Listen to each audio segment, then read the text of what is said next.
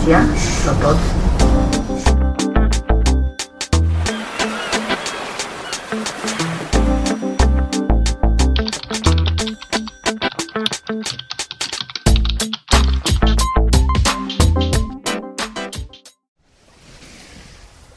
Dzień dobry, dobry wieczór, gdziekolwiek i kiedykolwiek zechcielibyście mnie słuchać.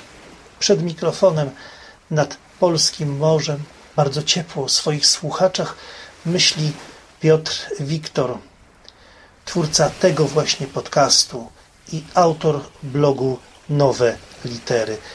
Dawno nie podcastowałem, dawno nie blogowałem. Przyczyn tutaj było wiele, od zdrowotnych po rodzinne. Dzisiaj jednak wznawiam nadawanie nadmorza odrobinę zmienionej formule, może odnowionej formule, a będzie to antologia wierszy czytanych.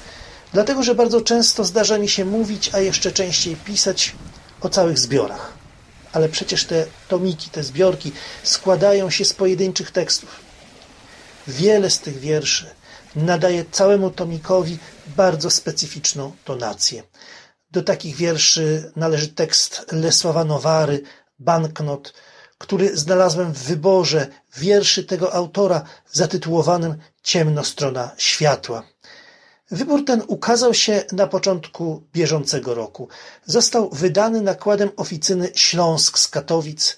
Trochę szkoda, że w tym sporym, dlatego że liczy on ponad 140 stron. W tym sporym wyborze zabrakło noty edytorskiej, która to nota informowałaby, z jakich tomów wybrano poszczególne wiersze. Bo poetycki dorobek Lesława Nowary musimy uważać za całkiem, całkiem spory. Składa się na niego osiem tomów, od debiutanckiej Sukni z papieru i brązu, to jest rok 1987, aż do Kropki i kreski z roku 2013. Wydawca tomu, porządkując teksty, ułożył je w bloki tematyczne, co oczywiście lekturę ułatwia i co porządkuje odbiór. O samym tomiku powiem jeszcze przy okazji komentowania wiersza, który dzisiaj dla Was wybrałem. Zatem posłuchajcie.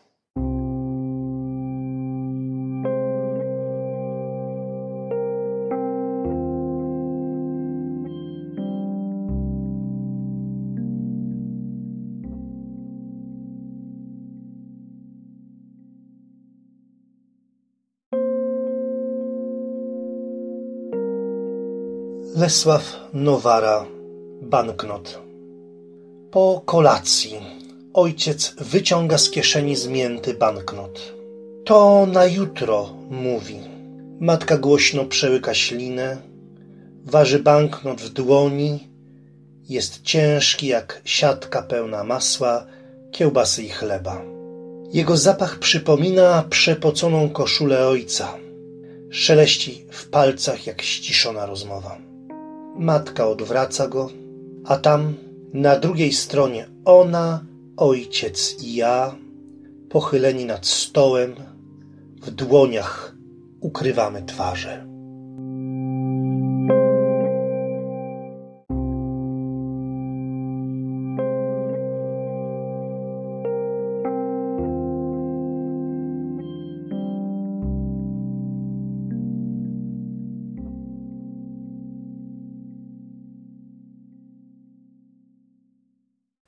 Dlaczego ten wiersz? Zapytacie. Dlatego, że pokazuje, jak wiele poetyckie ja Lesława Nowary wie o życiu.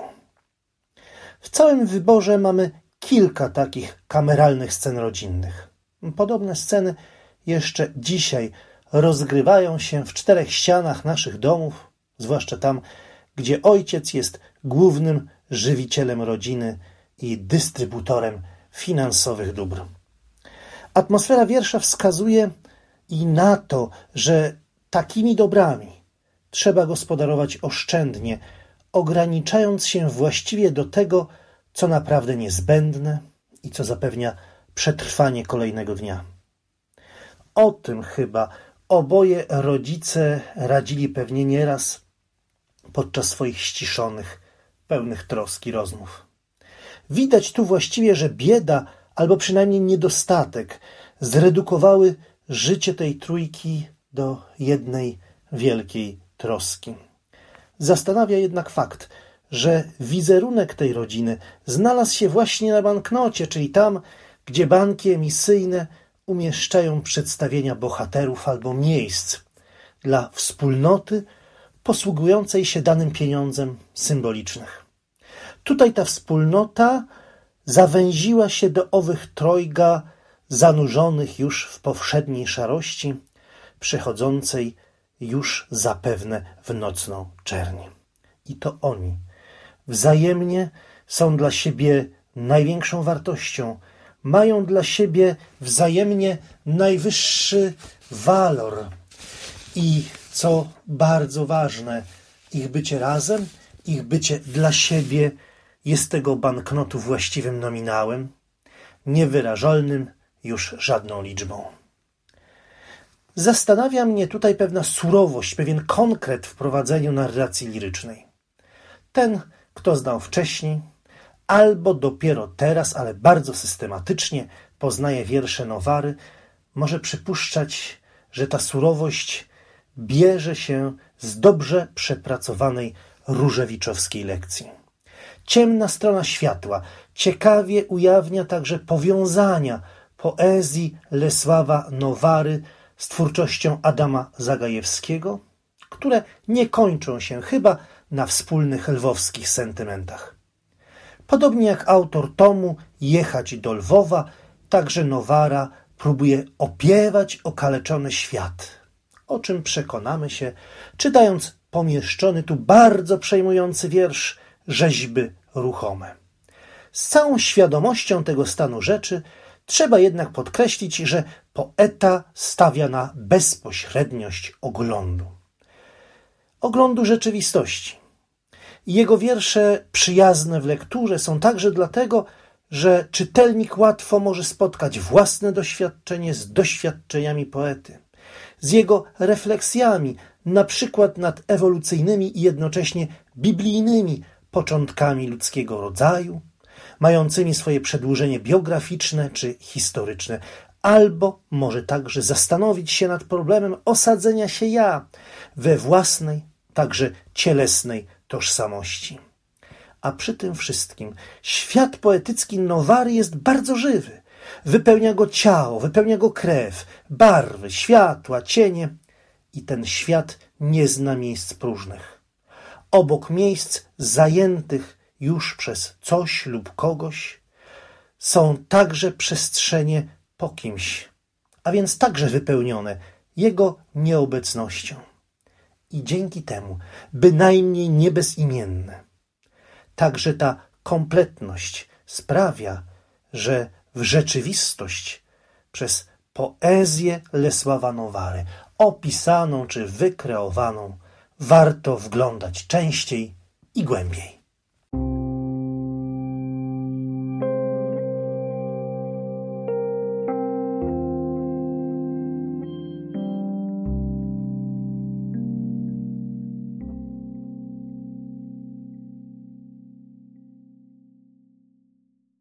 Link do poetyckiej strony wydawnictwa Śląsk, strony bardzo ciekawej, znajdziecie w notatkach do tego odcinka.